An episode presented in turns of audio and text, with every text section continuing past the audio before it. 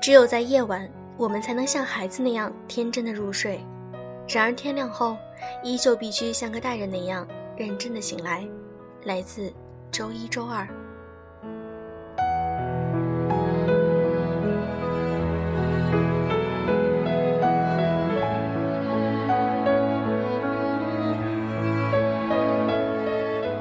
用声音触碰心灵，各位好，欢迎大家收听优质女士必修课，我是小飞鱼。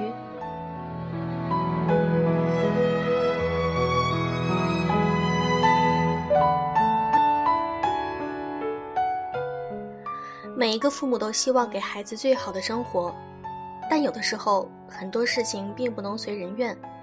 父母已经在无条件的付出，但你有时候会不会觉得自己还像一个任性的孩子一样，会责怪他们呢？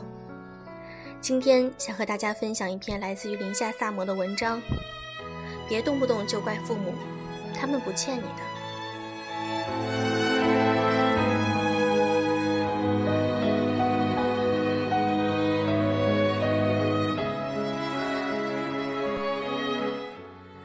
那天欧辰组局，一帮人浩浩荡荡地去云南南路吃海鲜。菜还没上齐，同行的一个男生就已经猛灌了5-6瓶酒，看样子是故意来买醉的。他越喝越多，到后来脸憋得通红，嘴巴反倒利索起来，开始在那边不停地唠叨。这事儿不怪曼曼，怪我们家穷，怪我爸妈也拿不出钱来赞助我们换大房子。要是我爸妈年轻的时候多奋斗一把，多攒点钱，当年买了大房子，现在也不会这样了。爸妈没本事，我也没本事，我算什么男人？曼曼，你别走，别走。我坐在他对面，看他那个样子，一肚子的不愉快。吃到一半的时候，假装接了个电话，跟欧辰说我有点事儿，先走了。他追出来说，什么情况啊你？我说，我是来吃饭的，没兴趣听你朋友念经。你知道我最烦大男人抱怨的，你怎么有这种朋友啊？你不觉得他这样很怂吗？欧辰被我几句话呛得有点尴尬，忙说，他这不是情况特殊吗？都快结婚了，新娘子因为嫌弃房子太小悔婚了，这搁谁谁不难受啊，心里肯定不痛快。做兄弟的能扔下他不管吗？再说他平时不是这样的。我看他认真的样子，忽然有点过意不去。我知道他现在需要释放情绪，但你知道我今天加了一晚上班，就想着舒心的吃一顿饭回家睡觉呢。再听他念下去，我怕关在我心底里的小恶魔会跳出来，拼命挤着他，所以为了避免战争，我还是先走比较好。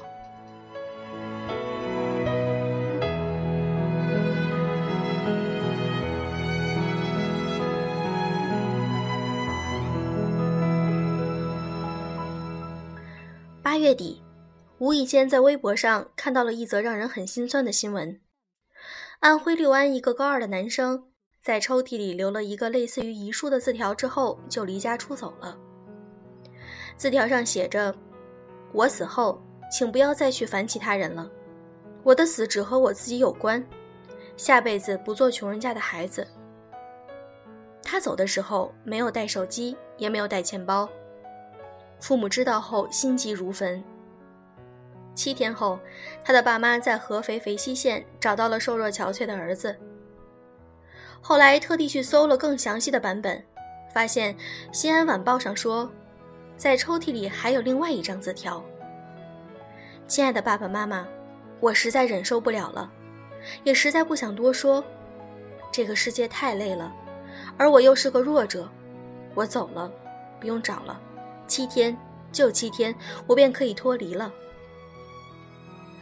男孩在一个既不富裕也不贫穷的普通家庭，父母常年在外地打工，因为怕孩子乱花钱，一般都是每次打款200，等钱花完了再给他打。从男孩宁可离家出走，甚至想用死亡来解决问题，也不跟父母沟通自己缺钱的状况来看，他还是能体谅父母的辛苦之处的。可是可能经济上的不宽裕，导致他遭受了很多尴尬和委屈，加上高中读书压力大，才一时想不开。他还小，心智还不够健全，承受能力也极为有限，觉得父母给不了自己想要的条件，自己又无力改变，所以采取了一种极端的逃避方式解决问题。可能对于每一个出身于普通家庭的孩子来说，都曾经在亲历贫穷、富有带来的巨大的落差感的时候，心生怨念，觉得父母没本事，觉得他们给的不够多。然而，贫穷还不是最可怕的事情，最可怕的是，因为贫穷丧失了对生活的信心，因为贫穷觉得眼前的困境就是绝境，怪不到别人的时候，只能迁怒于父母。可是，当我们这样想的时候，有没有想过，我们眼中没有本事又没钱的父母，他们过的是什么样的生活？他们一直在为了我们努力呀，他们尽可能的在自己身上节省开支，只为了存下更多的钱供我们读书和生活。他们背负着巨大的经济压力，一直咬着牙，那么用力的生活。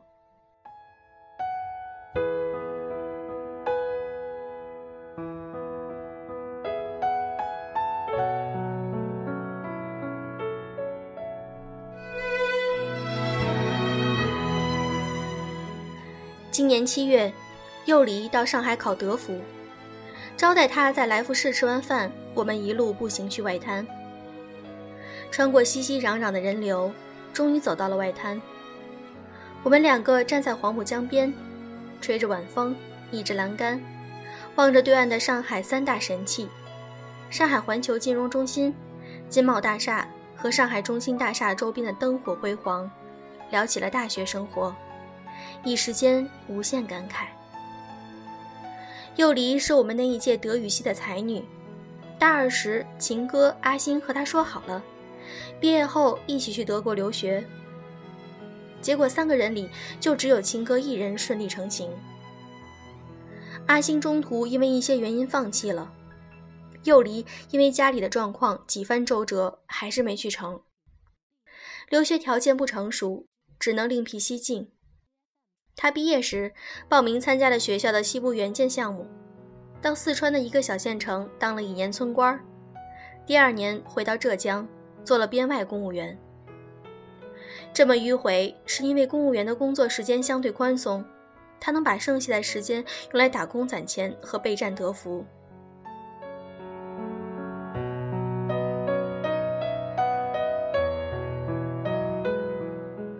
我转过身背靠着栏杆说了一句：“黎，你有时候会不会觉得累？只是想出趟国读书，结果却走得这么艰难。”他露出一个很有内容的微笑，说：“会呀，偶尔会很羡慕秦哥，会想如果我也是个白富美，出国留学就会变得简单很多。但这个是我的梦想啊，不能让我妈跟在我后面买单。”他又说：“我从来没想过留了学就一定能怎样，也没有想过以此为跳板留在国外定居，只是学外语的人没有出过国的话，始终是个遗憾。我只想着等读完书回来了，在国内找一所大学当老师，平时教教书，拍拍照，带上我妈一起过安定的生活，这样就够了。你一定能明白的，你呢？还想去英国吗？”我说：“我怎么会不明白呢？当然想啊，等钱存够了之后就去。你知道的，我的工资也就那么多，而且我花钱一向大手大脚的，身上一直没有余钱，以后得省着点花了。大学的时候，私下里有一段时间我还很羡慕你呢，羡慕你人好看又聪明，会写文章，会摄影，家里条件也好。”他说：“你不说我都忘记了。刚开始你们都以为我家条件好，结果后来看我一直拿国家励志奖学金，才知道我的身世完全是另外一番光景。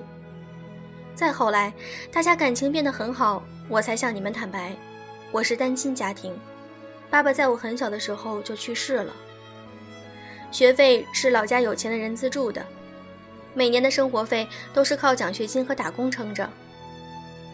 我说是啊，那以后羡慕就变成了佩服。我到现在还记得你说过的那句话，先天不足，后天恶补。如果一生下来各方面条件都很优越，那是运气。如果各方面条件都很普通，甚至是有点糟糕，这就是生活。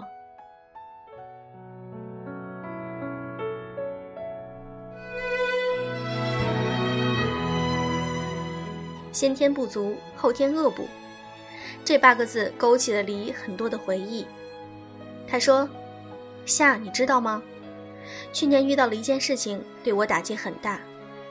家里有个远房表弟，说是问我借钱换手机，我就借给了他3000。可是过了他说还钱的期限2个多月了，一点消息都没有，打他电话成了空号。3000元不算多，也不算少，我现在的情况是能多存一点算一点。想了好久，才鼓足了勇气给姨父打电话，问能不能还钱。你猜他说什么？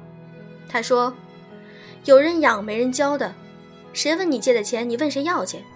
打到家里干什么？你要是没规矩，就让你爸从坟里跳出来教教你。然后啪，电话挂断了。人生第一次，我有一种想死的心情。当时我2只手紧紧地握着手机，蹲在地上哭，哭到喉咙都发不出声音了，才迈着沉重的步伐往家里走。我只是穷而已，为什么还要受到这样的侮辱？可是我又是没有立场怪别人任何人，没有资格怪任何人。我妈为了我，一把年纪了还在外面打工，我只能靠自己，我也应该靠自己。第2天，还不是没事人一样去上班。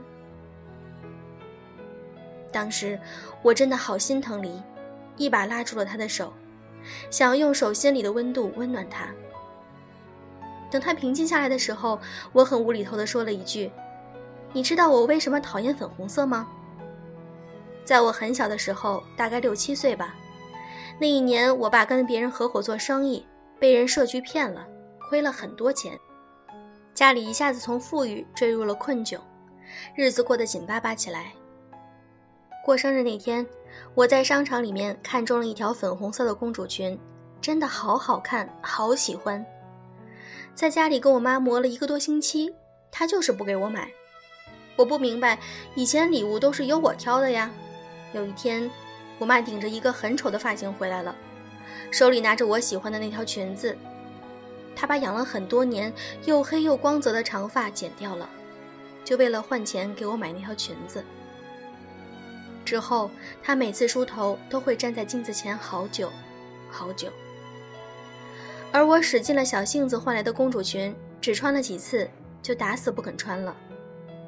小小年纪的我已经知道了什么叫做自私，什么叫罪恶感。所以粉红色是全世界我最讨厌的颜色，没有之一。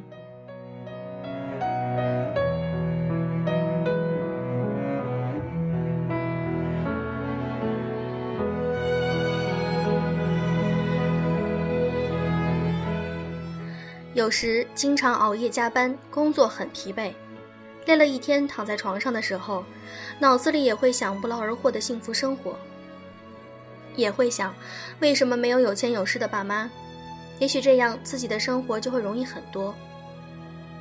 但是每一次这种想法冒出来，我就立刻用拳头狠狠地敲自己脑袋，怎么能有这样的想法，太可耻了，这种想法真的太可耻了。想起有一次难过的要死，哭着给好朋友阿飞打电话倾诉，末了他的一句话让我的世界都变明朗了。他说，换一个角度思考，人生这么长，要是所有的东西都得到的太容易了，会不会很无趣呢？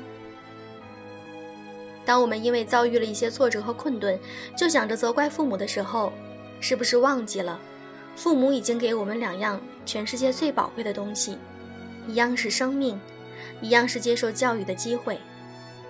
这就是我们改变生活和命运的资本。他们已经尽了力，给了我们最好的东西，他们并不欠我们的，在人生这场游戏里，父母给了我们闯关、升级和打 BOSS 的基础武器。至于我们最终能够达到什么级别，就看各自的能力和造化了。那些你羡慕的，你没有的，你想要的东西，那些漂亮的衣服、昂贵的化妆品、流行的电子产品、新奇的旅行体验等等，通通自己想办法赚钱去换。别抱怨，因为抱怨解决不了任何问题，还会一不小心戳到父母的痛处。别自卑，你没什么好自卑的。那些比你过得好的人，有很多不过是投胎技术好而已，不算真本事。别低头，尊严会掉下来。人可以穷，但是不能没有骨气。以后的人生路是粗茶淡饭还是大鱼大肉，是一贫如洗还是荣华富贵，都是我们自己选择的结果，都是我们应得的。记住，他们不欠我们的。对于父母，我们应该怀抱的是感恩，而不是怨念。